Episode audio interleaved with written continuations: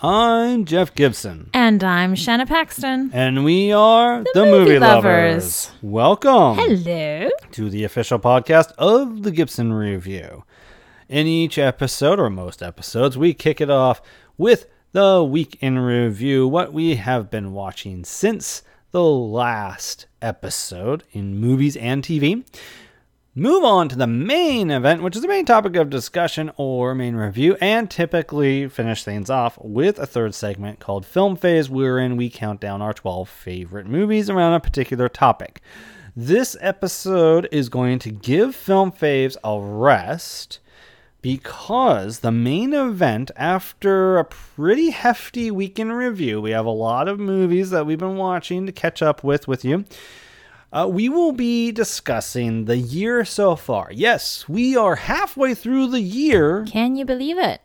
and crazy. so, yes, it is time to take a look at how the year is shaping up and uh, what the worst and the best so far are. So we'll dive into that a little bit later, but first, let's start off the week in review with Shanna's week. Shanna, you mm. have completed something after a long journey.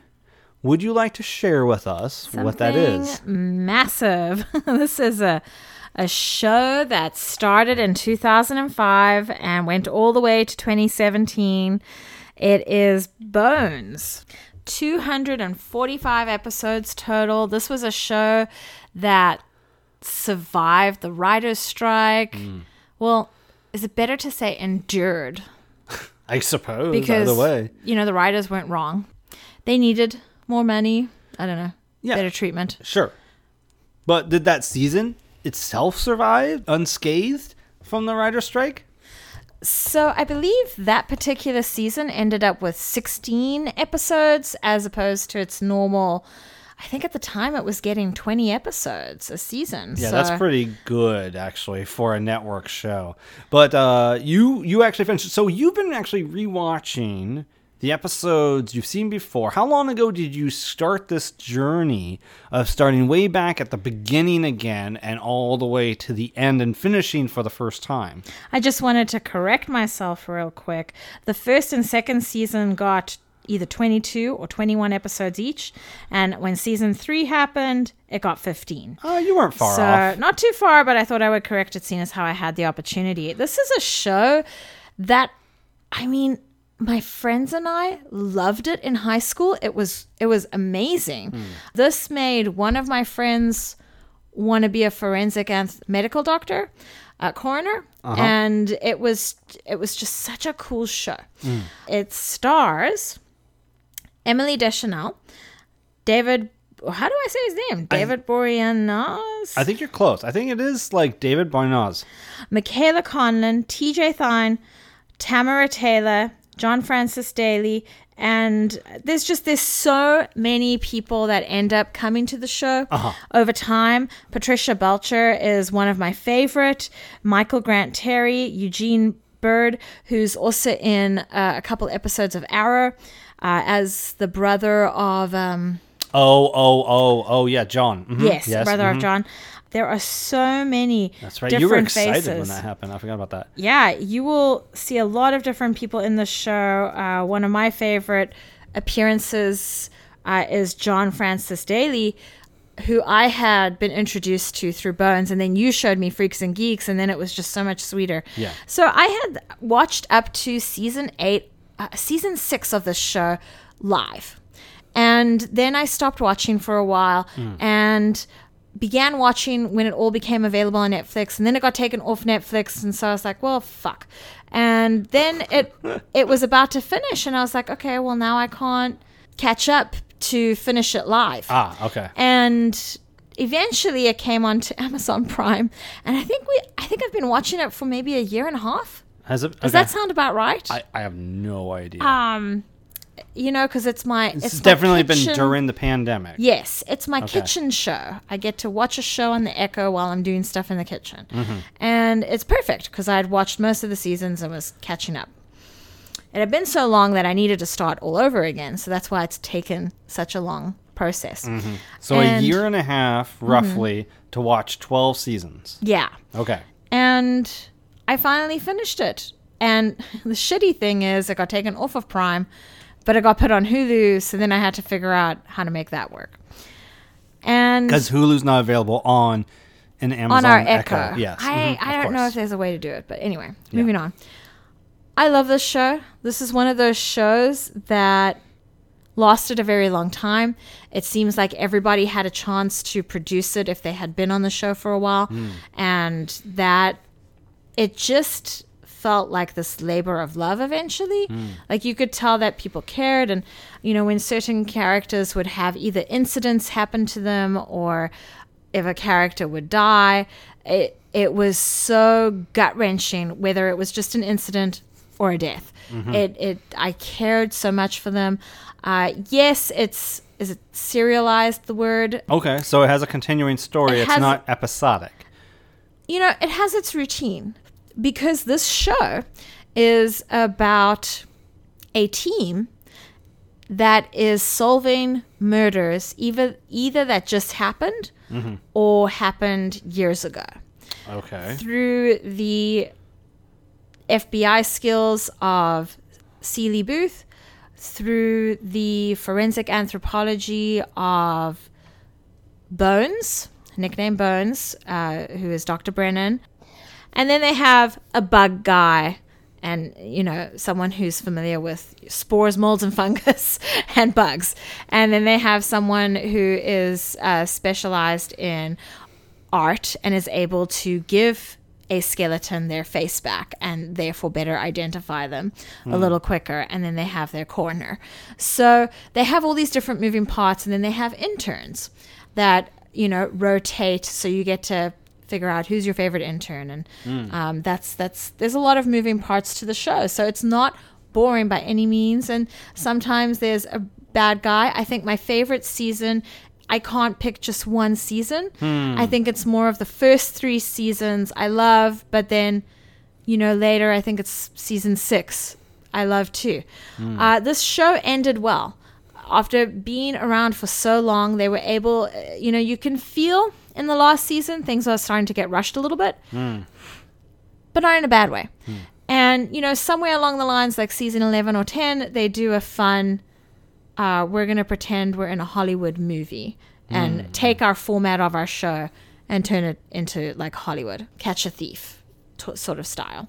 So it stuck the landing very well and I appreciated it and I it's definitely a show worth watching till the end and it's a great show if you're into crime but you don't want it to necessarily be brutal. So it's not as brutal as major crimes major i mean as uh, Criminal Minds? criminal minds.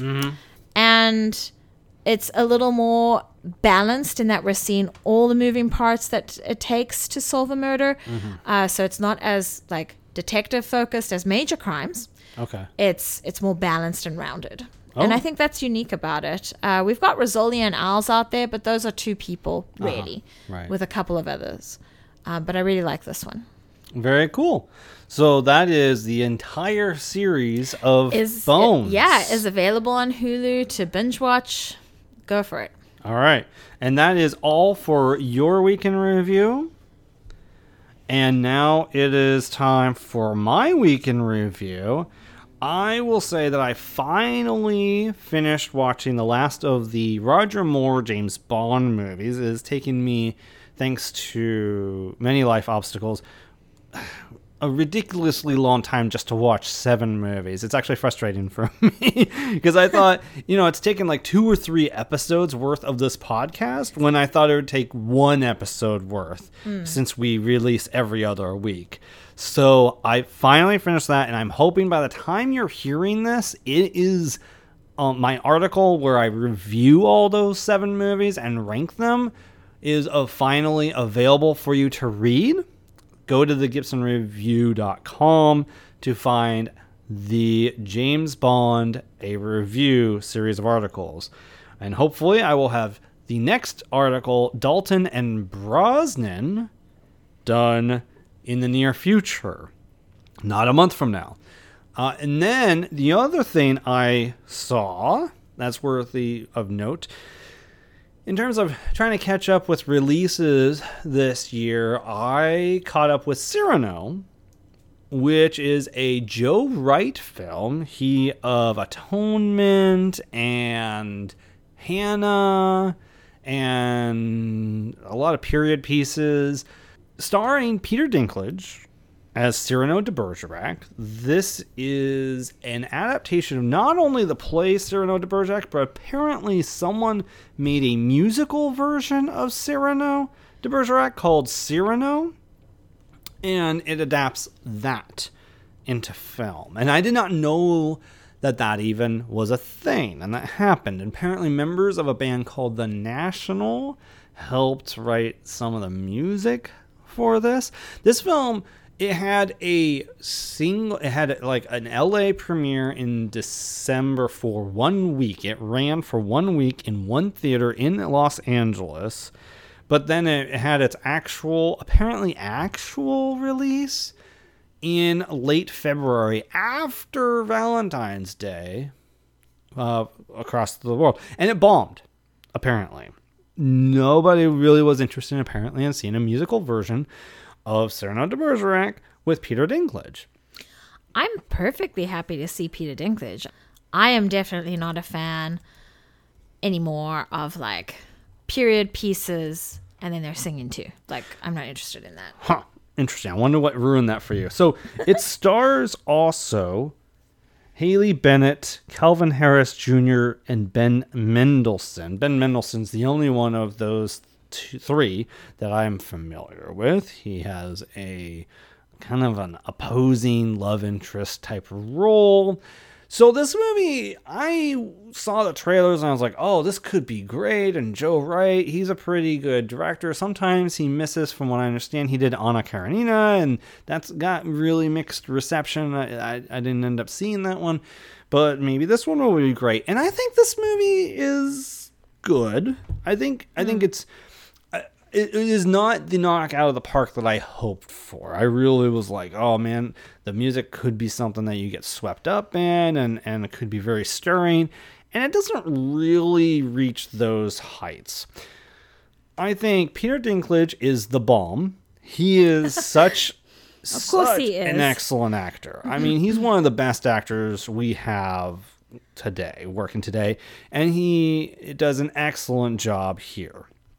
He's fantastic. I think part of the story of Cyrano de Bergerac we requires you to be willing to kind of go with the flow mm-hmm. of the mechanics of the story, which sometimes requires you to accept love at first sight and that someone could easily not recognize the voice of someone they've known for their entire life things like that kind of can be hard to swallow these days and really kind of just run with.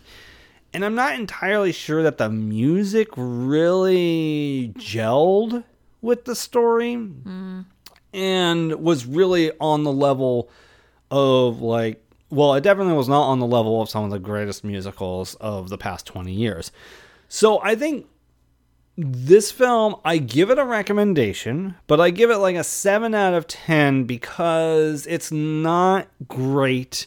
It's just like the performances are there, and, and if you are familiar with the story, you'll like the film. Uh, but, uh, and it, you know, it is a tragedy if you're actually familiar with the play, which I have actually seen a stage production of, of Cyrano de Bergerac, so I'm, I'm familiar with it. Hmm and it try it does make some changes, but it's it's fairly faithful from my understanding of the actual play. So it's worth checking out, but just lower expectations. It's not gonna it's not likely to be your favorite musical. Hmm. It's no Moulin Rouge or many others of, of late. So that's Cyrano, and that concludes my week in review.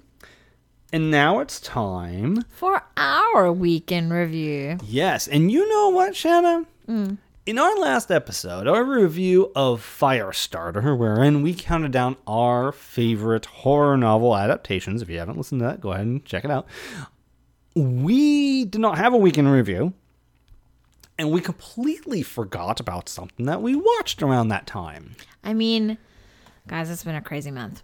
So we finished watching Disney Plus's Moon Knight Yes, Marvel Studios Moon Knight. Yes, on Disney on Plus. Disney Plus. Yes. Uh, we had talked about the the first couple episodes of it, and we were going to check back in with our thoughts on the series on the whole and and whatnot. Shanna, what did you think of the series Moon Knight? You know, we just spent some time with family, and they had asked me, What did you think of Moon Knight? And I couldn't gather my words. I loved seeing Oscar Isaac. I'm having a hard time coming up with a succinct opinion about this because I sort of feel conflicted. I sort of feel like I had a snack, but half my snack got taken by a toddler.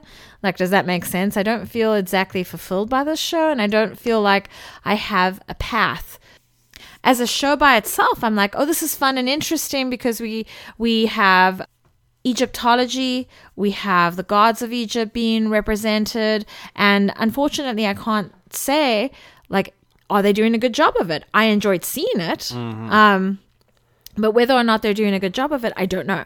I liked seeing oscar isaac and his different personalities that are represented in the show. And i i like the idea of it being like this is not for kids. Like we're going to show you blood. We're going to show Uh, things blowing up and people suffering.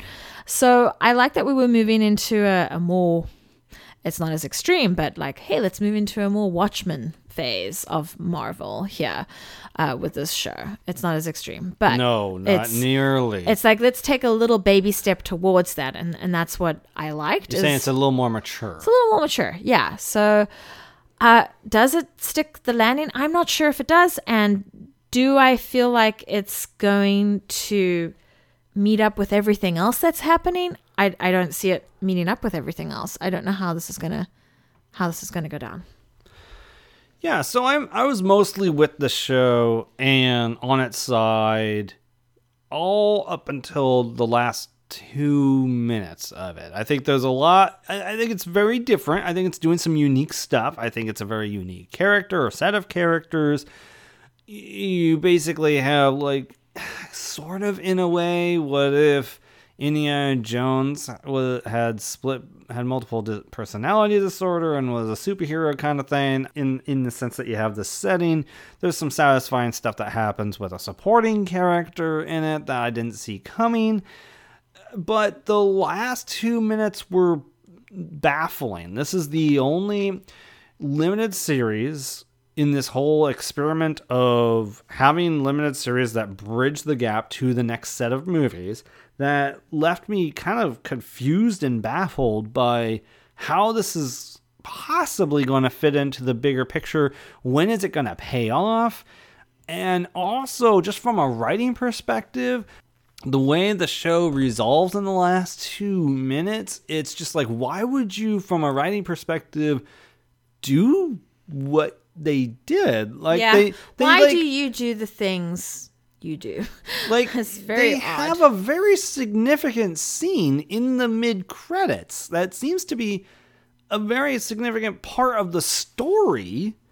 Like, presumably, a story ends when the credits roll. And then, typically, in Marvel history, the credits scenes help bridge you to, the next thing. what's happening next or Yeah.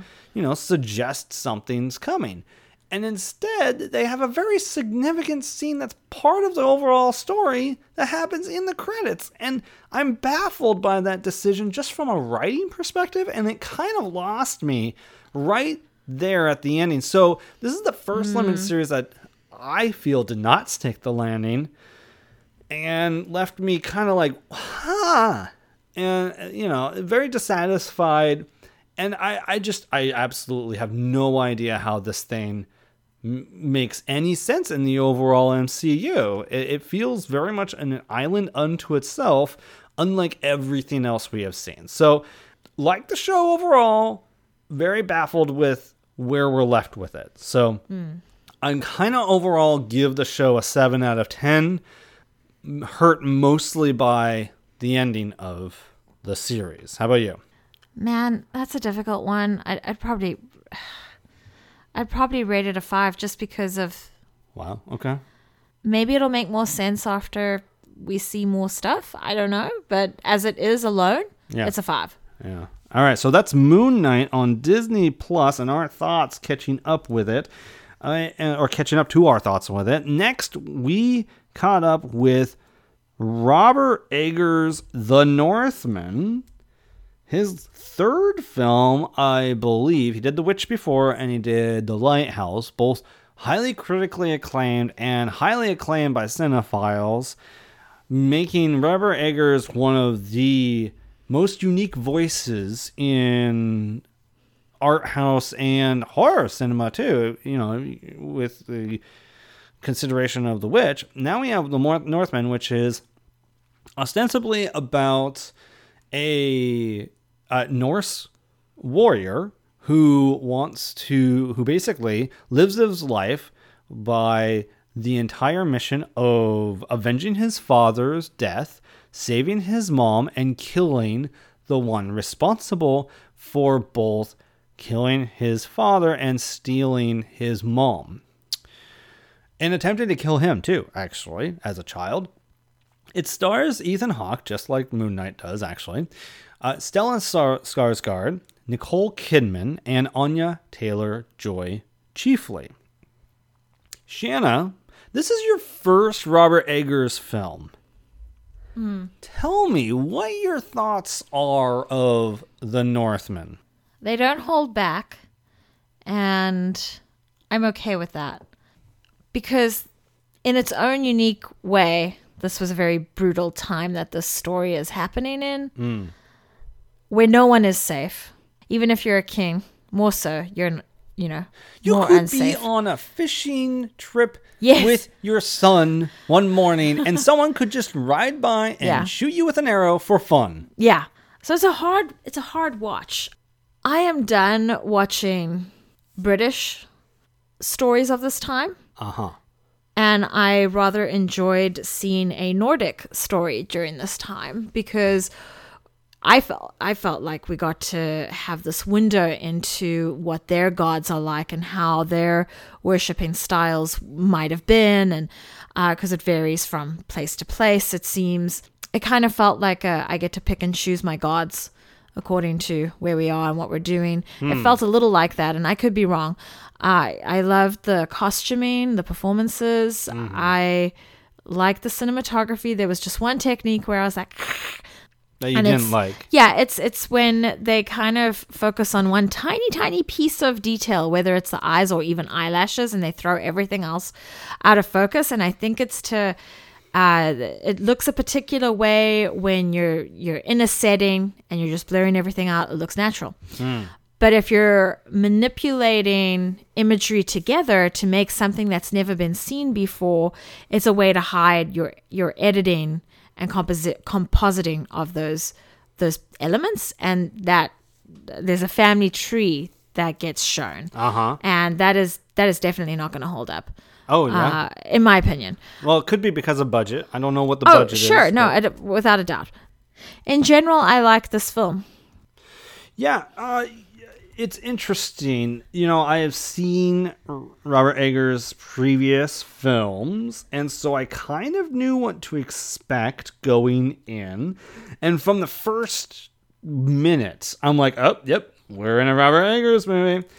Um, it just it has this like uneasiness. It has this discordant score. You know, this this austerity to it. It seems like it tries hard to be very period accurate.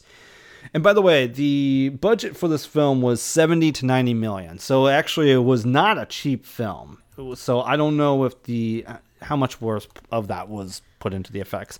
Of which there are actually a lot of visual effects in this film because there's a lot of supernatural stuff that occurs and stuff with gods. But I think what's fascinating about this film is it's marketed as though it's some sort of a warrior epic with like uh, battles and set pieces a la Braveheart or something.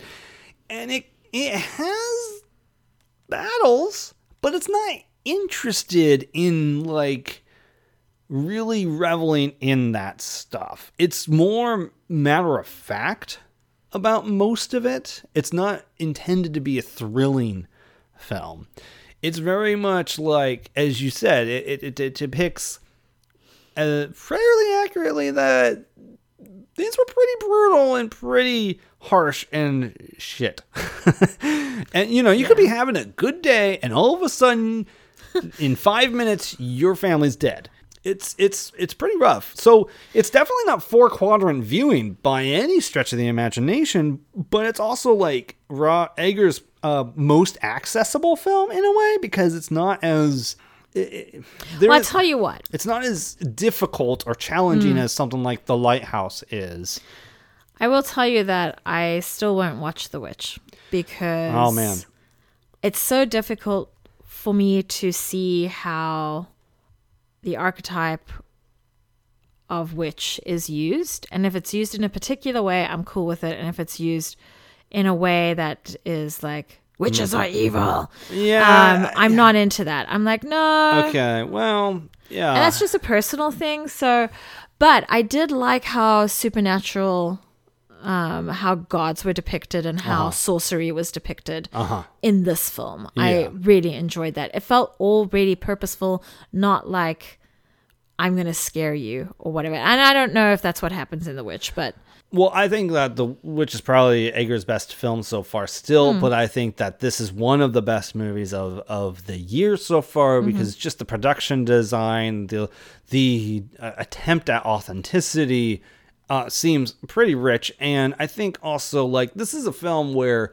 You th- you think one way going through it, and then after at a certain point, things get a little gray and it starts to make you question okay who is who is in the right in this situation and i really appreciated what happens like halfway or so through the film and it, it doesn't become as simple as you might expect it to be so there's a lot to dig into a lot to appreciate about the northman i highly recommend it i give it an 8 out of 10 Yeah, I agree with that assessment. I think that uh, the 8 out of 10 is great. I wouldn't mind owning this film because I think, you know, the more you watch it, the more you'll pick up on and the more you'll see different perspectives and how it's all gray. It's all just people trying to survive as best they can. Absolutely. Now we have to move on because we have three more movies to talk about here. One of them being uh, something that is even more inaccessible than The Northman, which is Alex Garland's Men. It's kind of like almost a three or four hander movie, really, because it primarily just stars Jessie Buckley and Rory Kinnear, and then there's her ex husband character and then her best friend character. And that's pretty much the entire character list of this film. Ostensibly, Men is about a woman who goes out into the country after uh, uh, suffering a terrible tragedy and being terrorized by men while while trying to have this, you know, period of recovery. So that doesn't go well. Shan- Shannon, what did you think of Men? You've seen Alex Garland's other movies. I believe he has only directed Ex Machina and Annihilation, unless there's something I'm forgetting. You're a fan of Annihilation, especially. I think. Did you like Ex Machina? I actually did not. Okay. And I can't remember what my reasons were, but Okay. no, I was not into that one. Okay. So did you like Men more? than Ex Machina? Yeah, and uh, and even Annihilation. What did you think of Men? There's a reason we had a double feature this weekend, starting with Men and then chasing it with Top Gun too. And I knew from the trailer that there were going to be feelings that were completely relatable, that would be stimulated as I watched this film, and that's exactly what happened. Uh, there's a lot to relate to with this character. You don't necessarily have to have a tragic event like hers happen to be able to relate to absolutely everything she's going through in this horrible village that you know in this film we have three women and multiple men. And so it's this village that has one woman that we see for just a few minutes. And then we have our main character in the village. And then she's talk video calling her friend mm-hmm. so we don't see a lot of women Which makes sense for a movie called Men. Like it seems a little about- on the known, on the nose. It's about how men are jerks to women and creepy and mm-hmm. inappropriate and disgusting and not in touch with how you should treat other humans in a human way. Hmm. And there's a lot of themes happening here. It, it's not a surface level movie. There's a lot of symbolism happening. There's a lot of stuff that's connected to uh, little bits that are happening. And I think it's a really great film. Uh, it is tense to watch the first time. It's very like, unsettling. yeah, kind of like Get Out is. You know, it's it's Mm. it's freaky to watch the first time, and then you you watch it again and again, and you appreciate all the little elements that make up the film. And I think that's what's going to happen with this. I need to watch it again so that I'm more relaxed and not afraid you know what's wonderful about this movie is yes she's going away on a trip to to heal. Mm-hmm. And she's just appreciating the nature. She's appreciating mm-hmm. sounds. She's appreciating being one with herself and nature in different ways through sound and sight. Mm-hmm. And then it gets spoiled by men. And that is totally what women go through at some point, if not daily, in their lives. Hmm. We're just minding our own business, doing our own thing, and we're not there for you. So, what did you think of it? I'm not sure. I'm not sure if I want to praise this movie or not. Your point about Get Out, I think Get Out is way more audience friendly than this film is. I think that this is not a movie for everyone. It is probably Alex Garland's weirdest film and uh, yeah, it's I. Th- you're giving me a look. I, think it's weirder than Annihilation by far, and and actually, I I don't. It, Annihilation was not an original work. That was based on a short story. I think Men is. I don't think it's based on anything, and I I don't know. Um, this movie. I'm not sure if I think this movie is too on the nose about what it's doing. You don't see a variety of representations of men. You know, ostensibly, it is a bunch of men terrorizing this woman. It takes a turn, and there's a weird element that happens during the movie, and you, you when you know you start to notice something about these men, and you're like, huh is this a, a metaphor? Because this character doesn't seem to be noticing or calling out this thing. And then like the third act gets seems to be getting really metaphorical and weird. And I, I just i don't know. I i give this movie a marginal recommendation at this point. I give it a 6 out of 10 because it is definitely doing something different from most movies and I'm just not sure if the execution is there or not. I, I, it's a movie to chew on in terms of figuring out your feelings about what it's saying and how well it says what it's saying. I give it an eight. There's a lot there. I want to watch it again. I thought it was a great film. When I was referencing Get Out, just with the, the viewing experience, like not being afraid anymore the second time or uh-huh. third time, however long it takes. Yeah. Okay, so that is Men. We have two more movies to get to really quickly here. The first is the original Top Gun. Now, this is a movie that was had a huge presence in my life growing up, not personally, but just societally and pop culture.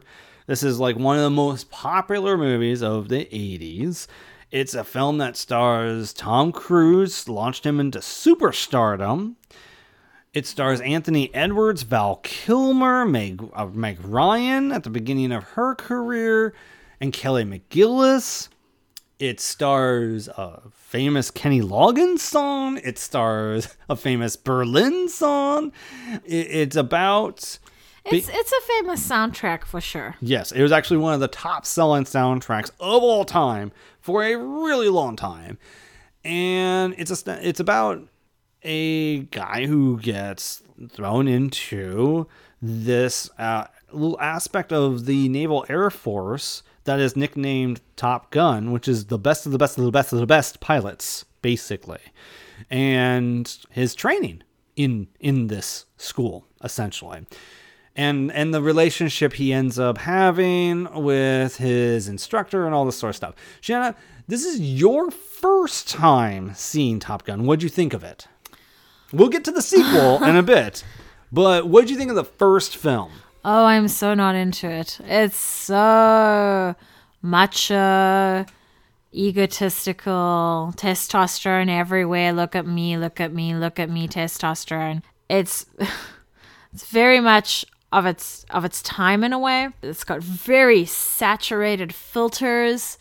Uh, the cinematography is very particular. Everything is just too much, too much saturation, too much testosterone, too, too, too much of the wrong thing and not enough of the right thing to ground it. Enough. And too much take my breath away. Definitely too much of that. I could not believe within the first hour of this film, which by the way only runs and uh, you know 10 minutes shy of 2 hours. The first half of this movie, that song played 5 times. I mm, counted mm, mm, 5 times and twice, I believe, the Danger Zone played. So the huge heavy overuse of the same song. Mm-hmm. You are lucky if you can get away with playing the same song twice in a mm. movie. I would argue this year's The Batman didn't quite get away with doing oh, that. Yes. You know, but to play the Yes. same song five times in 55 minutes is insane. So, yes, that's nuts. But uh, I, I should also notice, uh, or, or mention Tom Skerritt, Michael Ironside, Tim Robbins, a very young Tim Robbins, Clarence Gilliard Jr., and Aiden Paz, Adrian Pasdar also make appearances in this movie. Uh, this is not a movie I ever liked, ever. I saw it once a long time ago. Yeah. Watching it again, it, it is ridiculous very often, especially the music supervision in this film. It's nuts.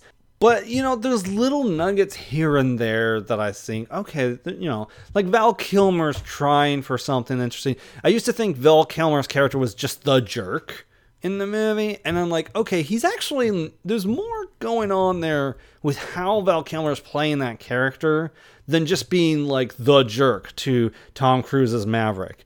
And, and so, like, little tiny nuggets I can appreciate here and there, but you know, and the movie's fairly thin. And, and this is Tony Scott's second film, I believe. This was Tony Scott's breakout directorial film.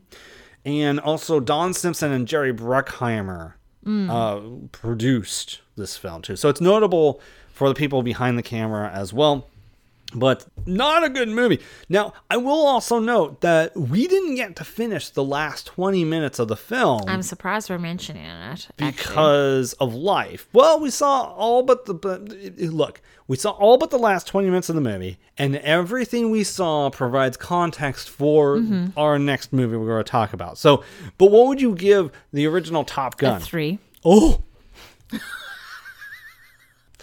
That's really harsh. I didn't expect that. Yeah, I mean, I, You look like you just got punched in the gut. no, and look, this is not like you saying X Men Two is a three or, or out of ten or anything like that. I, I would give the movie a four out of ten. I'm not that far off of, of you from it, but clearly you you hated this movie more than me, and I'm amused by that. However, mm-hmm. however, I do think it is significant to watching the next movie we are going to talk about, which is Top Gun Maverick. Yeah, I mean, it. We absolutely had to watch the original.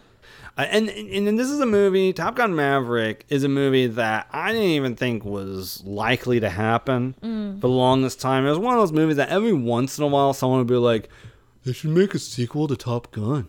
You know, um, they're making a sequel to Tron. Why not? It's Top Gun. And I was like, you know, the world's changed so much since the mid to late 80s. Like, is this even a thing that happens anymore? How would they even do a Top Gun movie? I was like, that's a bad idea. But we got one, and it's directed by Joseph Kosinski, who actually is the director of the Tron sequel, Tron Legacy, by the way. Yeah, so experience in bringing something back from the dead.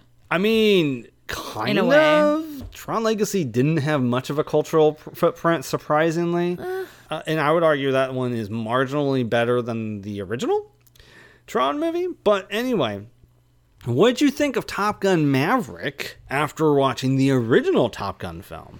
It was a much better experience. It was more respectful of certain things, but it could have been better in other things too. We had one female pilot being uh, featured with another one in the background. Doesn't even have a line. So it would have been nicer to have a couple more females in that program. So the idea, by the way, is that there are 12 of the best of the best of best being taught by Maverick, and he has to eventually choose six of them to go on a mission. And they're not sure if they're coming back from this mission. It's a pretty right. intense mission. Exactly. It's almost a mission impossible. It's a mission like Star Wars, wombats and everything. That is true. I actually pointed out to you. This is like That's what Star was- Wars times two. Well, I was like, this is kind of cool because this is like the practicality of Star Wars. That's true. Yes. Which, what happened in this film is I had more respect for who I was seeing on screen hmm. and had more thought about members of the Naval Air Force. And it's definitely it's got patriarchal elements to it because how can you not if you're ha- if you have a film about the military right. Right. Yeah. uh, or featuring the military. And I was kind of in awe when the mission, when it came time to the mission, and I I was like, oh wow, I had no idea. We, in Top Gun, you have no sense of what people are going through when they're flying and in the way that they are in there. Um, that what do you call it? It's like killer dog, fighter dog. Oh, dog fight. Dog fight. Yeah. Uh, like uh, when I think dogfight, I think World War One and uh, World War Two. Sure. Yeah. Pew, pew, pew, pew, pew. Right. And and bad things because not well made. Well, not made well enough, I guess. I You're don't talking about wanna- the airplanes? Yeah, I don't Yeah. want to piss anyone off, but Okay. from my perspective, from what I've seen through media, Okay. and in this. You get like Tom Cruise gives his character gives words to the situations. Your spine is going to get smushed. Your Mm-hmm. Right. head is going to rock. You know, you're I wasn't thinking about gravity, force, torque Yeah. affecting the human body Right. in these air these fighter planes. Yeah. And I enjoyed hearing about it Mm-hmm. because I want to know like okay, well what's actually happening when you guys are in there? Mm-hmm. You know? And I enjoyed the characters more in this one and I enjoyed the lack of saturation. they mimic the first scene Yes. Yes. and I thought that that was a great way to start it off. I actually agree with you. And if they you're do a it fan better. of the original, it gets you back into it. Yeah, it's a, it's a great way to kind of honor the first one, and it like look, we're focusing on the pilots, right? Mm-hmm. But in the first few minutes of the film, we're focusing on everyone that makes it possible for the pilots to do their job and be safe when Yeah. they come back and leave Right. uh, the uh, ship and Aircraft carrier, the yeah. aircraft, Mhm. and I really like that. I Mm. like that. I like that it was shot more realistic. Mm. Uh, it looked, and that was a great thing about this film too. Everything was had a more real sense to it. Yeah. So I almost didn't see this movie. I because I didn't like the first film ever, and I why would I give two shits about a sequel to a movie that I thought was bad? And I only saw it because a we're doing this episode, and it felt necessary to take into consideration, and b because this thing has like a 90 something percent on Rotten Tomatoes. It's something ridiculously high.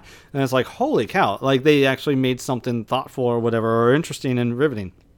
And and I, I will say, thank goodness, whatever you might think about Tom Cruise's personal life, his religious beliefs, what he may or may not know, any of that, thank goodness we have Tom Cruise, the star. Because this guy is like practically this him in the MCU pretty much are like the saviors of cinema. Yeah. Like, and also like there is nobody right now like Tom Cruise. Like not even Brad Pitt is like aiming for what Tom Cruise is doing as a star, which is like really trying to preserve the theatrical experience, mm-hmm. be the star of a movie and and hold movies until it's safe for audiences to get their butts in seats once again and and experience the theatrical experience. And he's done this with Ex- Top Gun Maverick. Yeah, experience it how it was intended. Exactly, and he's done doing this with the Mission Impossible movies, which, by the way, I Mm-hmm. We saw to the, see the trailer. trailer for that, and Oh I God. I could not be more excited. But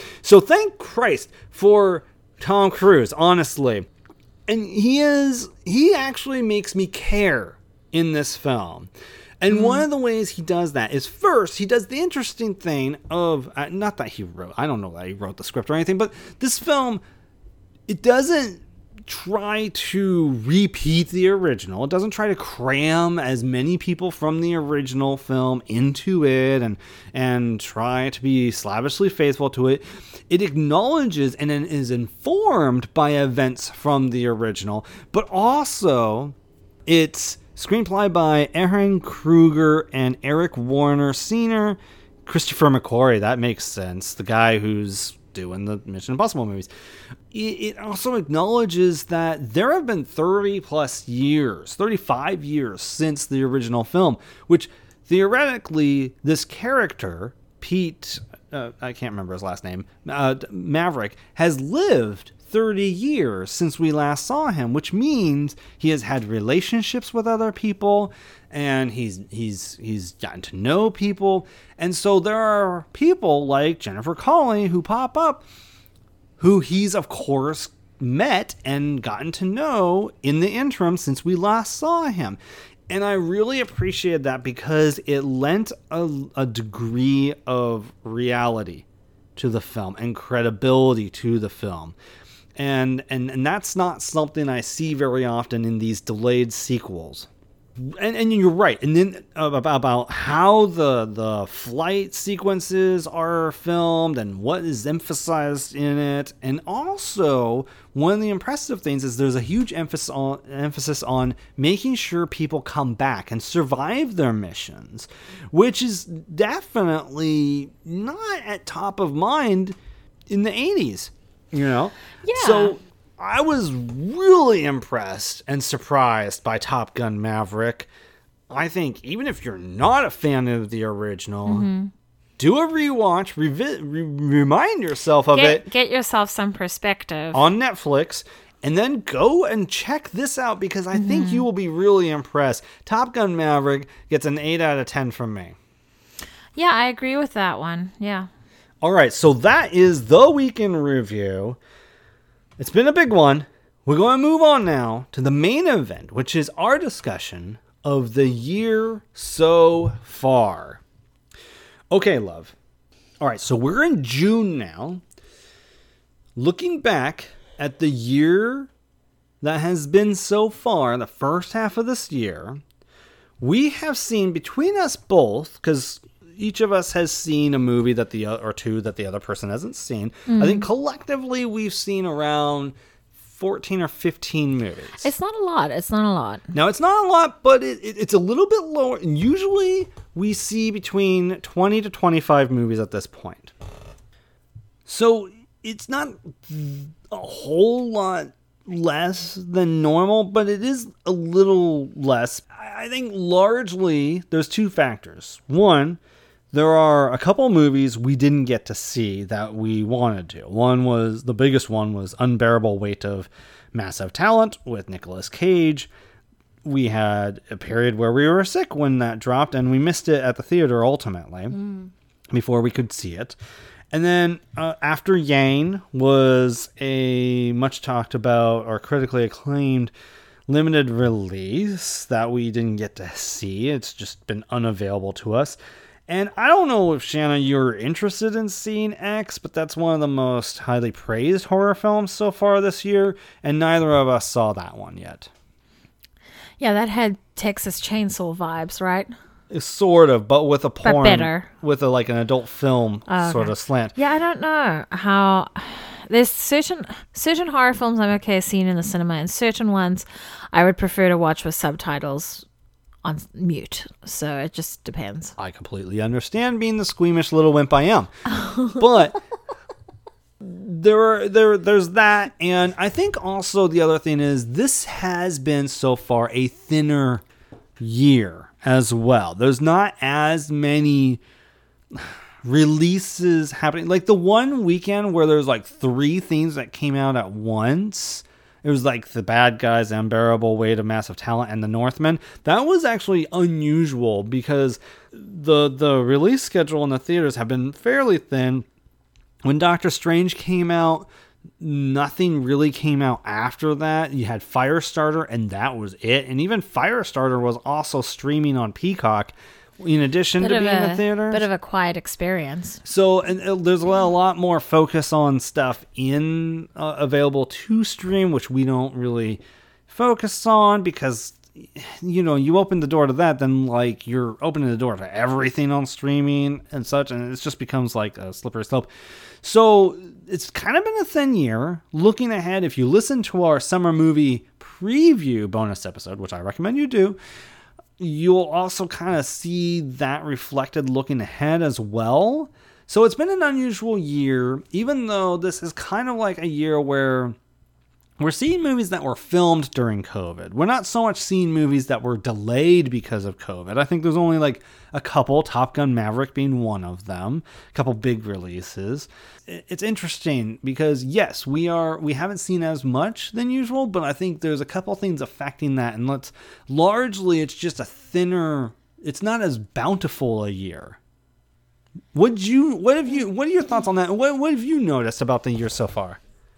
It's definitely an odd year. I, I can't remember how I felt about last year because, again, that was a year that was recovering from 2020, and 2020 in itself was its own thing. And Right. so I feel like, yes, we're still dealing with post uh, quarantine and pandemic related issues. And even though we're getting, we think we're getting to a, but we, we seem to be getting to a better place, I think Yeah. that uh, you know, if Tom Cruise allowed Top Gun to, uh, you know, go to the theaters, I, there's got to be hope, right? Because that was the one person that we know of that was really holding out. Right.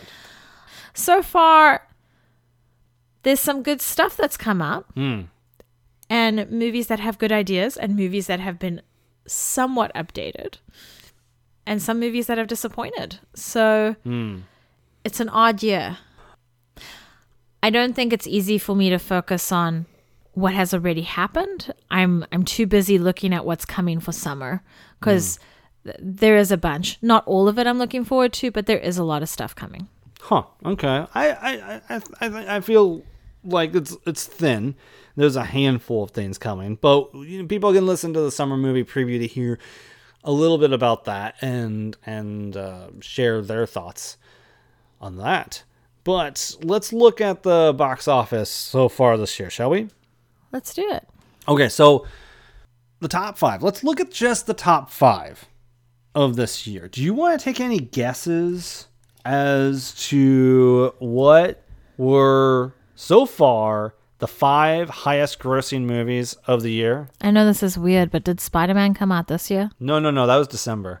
Oh, geez. Okay. Well, I mean, it probably had some box office in January. so but you you're talking about Yeah. m- releases this year. so you want me to guess who's in who's possibly in the top five? if you want. Okay, everything, everywhere, all at once is possibly in there. Okay. Doctor Strange into the multiverse is probably in there. Okay. I wonder if Top Gun has made it. It's Ah. only its its first weekend while we're talking right now, Right. but I wonder if it made it. Uh huh. And uh I guess that's all I got in me right now. What about what have we got? Okay. So let me see if any of your guesses have made it. And two of your guesses actually have made it into the top five. Here's the top five. Number five, Uncharted. A oh, hundred, really? $147.7 uh, million. The adaptation of the video game. Number four, Top Gun Maverick. Already in its first weekend, topped the entire run of Uncharted with $156 million. Must feel good. Number three, Sonic the Hedgehog 2. Oh, I knew there was a, a movie geared to the kids that I forgot about. $185.1 million. Number two, the second highest grossing movie of the year so far, The Batman, Oh God, I forgot. $369.3 million. And number one, beating The Batman so far this year, Doctor Strange in the Multiverse of Madness, $375.4 million. It's beating The Batman by $6 million. Hmm. So, Not not too bad. Mm-hmm. Mm-hmm. Yep.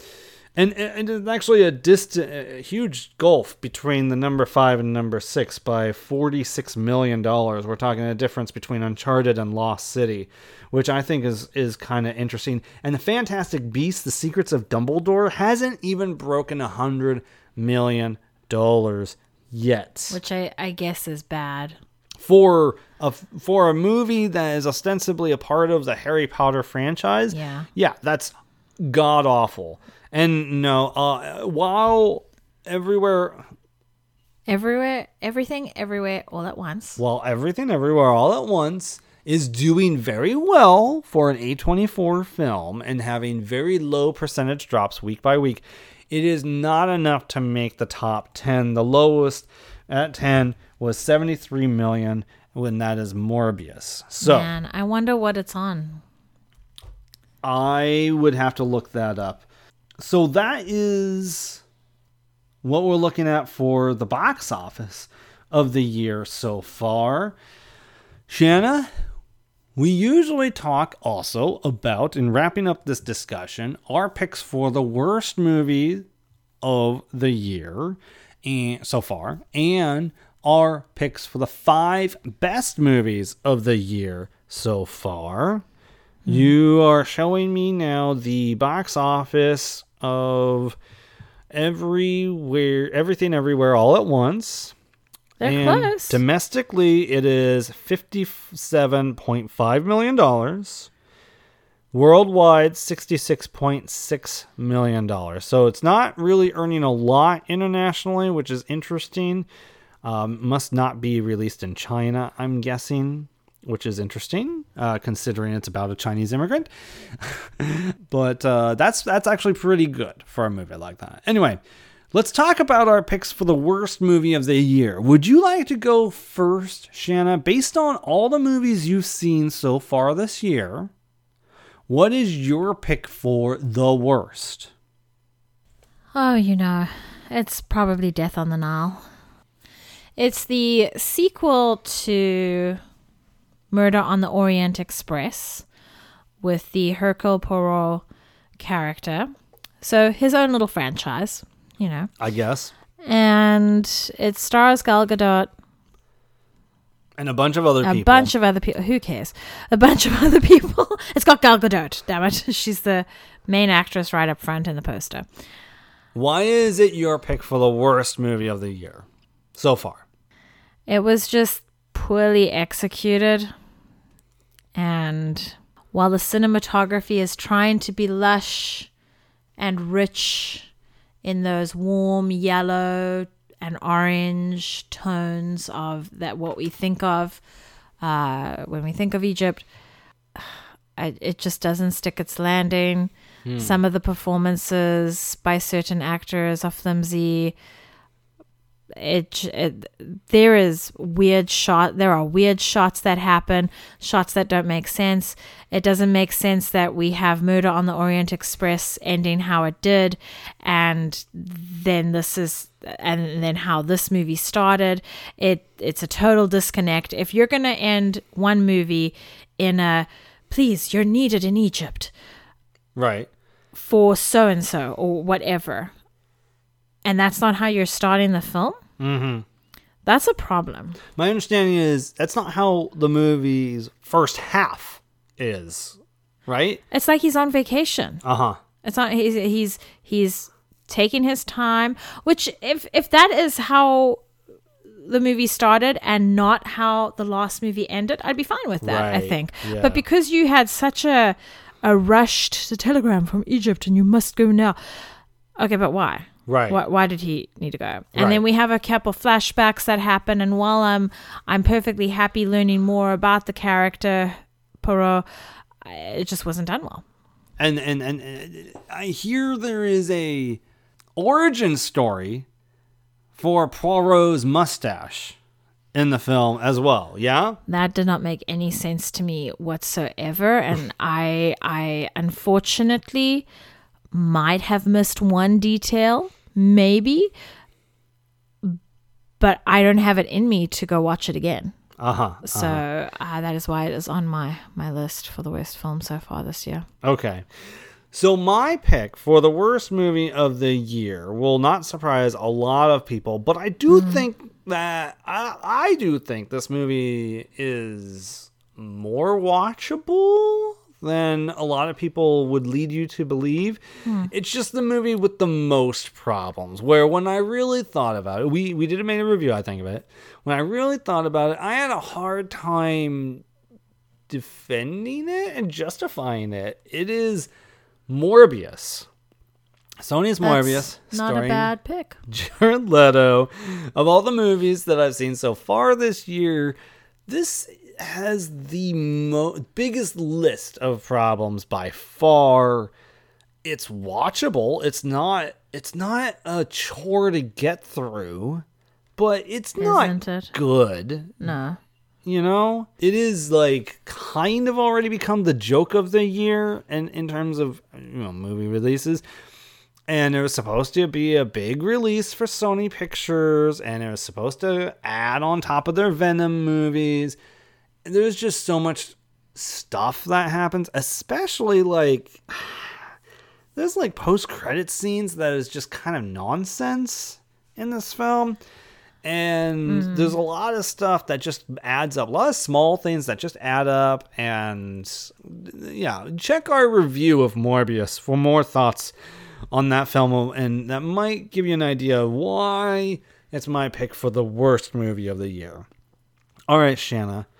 Now, what we typically do for the best of the year, five best movies of the year so far, is we create a composite list, right? And based on our own individual picks, and usually there will be two or three movies that we both independently pick that'll help shape our five movies. In this case, we pretty much agreed 100% on the top four films, and we had a divide on the fifth best movie of the year. So we have a tie for that spot. We're going to talk about our respective picks for the fifth best movie of the year so far. Shanna, why don't you go first with your pick of the fifth best film of the year so far? For me, it is The Bad Guys. This is something I'd been looking forward to ever since I read the books, and I only did read the books because I had heard about the movie uh, coming, and it was a great investment of my time. And so once I got through book 15, 16, I started getting worried because I thought, oh man, is this going to become the new franchise? Uh, it's based on the books by Aaron Blabey, and it's directed by Pierre Perifel, and it stars Sam Rockwell, Mark Maron, Awkwafina, Craig Robinson, and a bunch of others. It's a story about the dilemma of what happens if you are perceived to be a bad guy based on your appearance, and you want to be good Mm. and you've been bad for so long you've embraced bad for so long what do you do when you are conflicted between good and bad and how does that affect not only you but your relationships as well and i i thought they executed it very well it turns out it's not really a franchise thing that they're trying to start uh, however if they What do you mean by that? well it's i got the sense from this movie that this is the one movie like they're Okay. not Like going a one one off. yeah they're not going to do like three Uh huh. Uh-huh. or anything okay. like that. They took the concepts of the books Mm-hmm. and executed it very well in a single movie.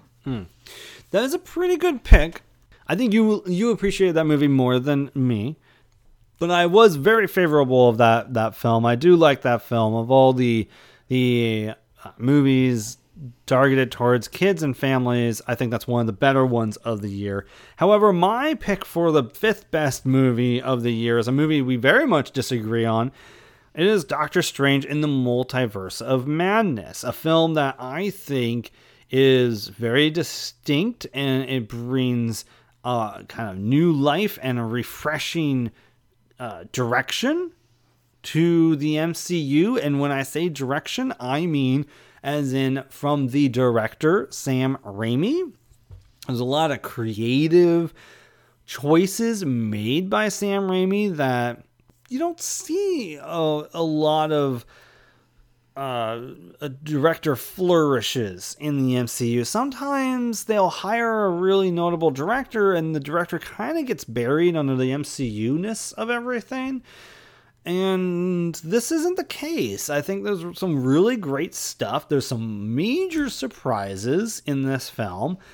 Uh, the the marketing for the film was fantastic because it left everything so vague and so you really have no understanding of anything really that you see in the trailer as it happens or goes down in the film. I, I just really appreciate Doctor Strange in the Multiverse of Madness. It's one of the best films, probably one of the 10 best of the MCU, but it's not like Endgame level or anything like that. I just really solid film. So it's my pick for the fifth best film of the year so far. Shanna? I guess it's my turn to talk about the fourth best film of the year so far, yeah? Mm-hmm. You're glaring at me for some reason. I just I I didn't like that film. yeah. I didn't like that movie. For more, But you did, so yeah, for more on our thoughts on that film, definitely check out our review of Doctor Strange and the Multiverse of Madness, and you can hear Shanna's thoughts as well. So, our fourth best movie of the year so far is Top Gun Maverick. We talked a little bit about it earlier, and I think it is the biggest surprise of the year. Who knew that a movie as a sequel 35 years later would be so, so superior to the original and such a crowd pleaser and one of the best experiences in the theater so far this year. I certainly didn't expect it. I very nearly dismissed this film. Thanks to the buzz around it, I had the pleasure of experiencing this film. Uh, some people actually argue that IMAX is the only way to experience this film. I can understand why that would be based on some of the many shots in the film. well, and the sound as well. Yes, the sound as well. So that is our f- pick for the fourth best film of the year. Shanna, what's our third best film of the year so far? It's The Northman. Uh, we've spoken about this at the beginning of this episode, but just a reminder it's Robert Eggers' film, and it's about a Viking played by Alex Skarsgård that wants to take revenge for his father's death and his mother being taken. Uh, and it also stars Nicole Kidman, Ethan Hawke. My favorite part of this film is watching Anna Taylor Joy uh, take on the role of a witch, and I, I loved the depiction of it, and I thought she did a phenomenal job. She was my favorite part of this film. Yeah, we didn't talk about Anya Taylor Joy, and I have to say, well, she's one of the it girls of the moment. she gives a really strong performance in that film. I I really I I loved her. I thought she was great. Okay, so our pick for the second best movie of the year. This is a movie where after I experienced it, it exceeded all my expectations. And I was like, holy shit, I just watched the best movie of the year so far. It was topped by a movie that came later, but it is Matt Reeves' The Batman. I hmm, Nice pick. did not. Well, you picked it too as the second best movie of the year. Uh, it, it- I did not think it was possible for them to really be able to make a film on par with The Dark Knight as the best Batman movie ever. And, you know, some people argue that Mask of the Phantasm, the animated movie, is the best Batman movie ever. I, I do like that Batman movie. I do understand. I totally get that. But live action movie, uh, this is up there, and I was blown away by it. It's got some interesting things it's saying. It has a version of the Riddler we have never seen before in print or on screen, and is just riveting and thrilling. Boy, when the Batmobile debuts, holy hell, that is one of the best moments of the mm-hmm. year so far. Listen to our review of the Batman to hear more of our thoughts. I love this film so much. I, I'm going to need to watch all the Batman movies again, at least the live action ones, to re rank. But I think hmm. this one would rank pretty high up there because it is so succinct and so updated to what the issues are that we're facing right now. And that's what makes that's the privilege of getting to make a Batman movie. You can you can redo it after five years, but hmm. you sure as hell better have something that's going to speak to the times that we're in right now so that people can go and look at that years from now and be able to connect it to what was happening in society at the time. without being totally dated and, and, and i will say you know at, at almost three hours it's not exactly succinct but you're spot on um, I, I 100% agree with you and your, your broader point And a surprise performance. I like I know that you have a lot of respect for Robert Pattinson, but I'm still learning to trust him. So. Yeah i mean i haven't seen all of his movies but I, i've learned that he can act. Mm. All right shanna so what is our pick for the best movie of the year so far? It's Everything Everywhere All at Once by A24, the Daniels, the daniel the Daniels, the cr- insane Daniels. um, if you've seen some some of their music videos, you're like, and that makes sense. oh uh, starring Michelle Yeoh, Stephanie Hsu, Kihu Kwan, James Hong, and so many. And let's not forget Jamie Lee Curtis, Yep. uh, with a, a fun appearance by Jenny Slate. right? We we spoke at length about this film at some point in one Yeah. of the episodes. We did a review, I believe. Oh, okay. I wasn't sure if we did. I absolutely adore this film. I am in love with Michelle Yeoh. I think she could do anything. She could make a fart joke, and I would think she is amazing. And just the, how professional she is, how how everyone brought their A game to this film. This film is about a Chinese immigrant who is swept up in an insane adventure and really uh, only she can save the world by traveling the multiverse. And uh, this is an absolutely insane, amazing, wonderful, emotional roller coaster roller coaster of an adventure where we get to follow Michelle Yeoh as a Chinese immigrant save the world in a unique way, uh, unique concept, while still being grounded and anchored in realistic, relatable family relationship Um, dynamics, yeah. dynamics. Yeah. I just, I absolutely love this film. We've watched it twice already. It was the film I wanted to watch on my birthday. And we went. We were so lucky that the film was still there to go view. Yes, absolutely. And actually, we didn't do a main review of this film, but we did talk a bit about it back in episode 131, our review of Sonic the Hedgehog 2. Yeah, and I 100% agree with you. There's a, a lot. It's a very rich film. It's got a lot going on with it. There's plenty to dissect, and from what I'm hearing from uh, a lot of Asian Americans, it is a wonderful depiction of the family dynamics in, in an American Asian family. So I, think there's a lot to appreciate. It is by far the best film of the year, and it is so encouraging to see it continue to do well in the theater in, in its ninth or tenth week at this point, and that just doesn't happen. So, everything everywhere all at once, we are big fans of, and it is our pick for the best movie of the year so far. But what do you think about the year so far? What are your picks for not your favorite movies, but your picks for the best and the worst movies of the year. We might be we might we would be very interested in hearing your thoughts on that. Feel free to email us at the Gibson Review at gmail.com. And that'll do it for this episode of The Movie Lovers. Shanna, before we talk about the next episode, why don't you share with everyone where they can find you online? You can find me on Instagram at Shanna Paxton Photography or on Flickchart, spellbinding A.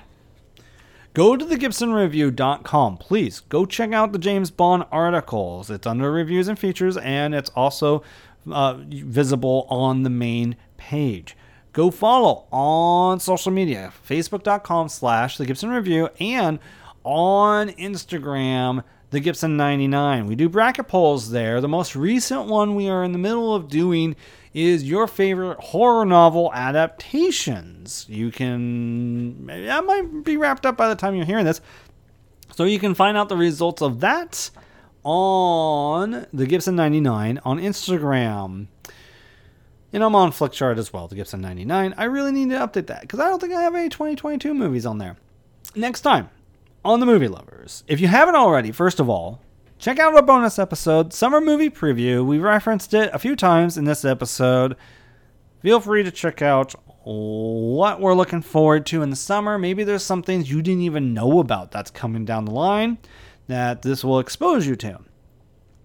Also, in the next proper episode of the Movie Lovers, our main event review will be Jurassic World Dominion, not a movie I'm looking forward to, but a movie I'm sure you'll be interested in hearing about. And I think Shanna actually has is more looking forward to it than me. I am somewhat looking forward to this. There there were a couple moments in the trailer where I was like, "Oh, that might actually be really fun."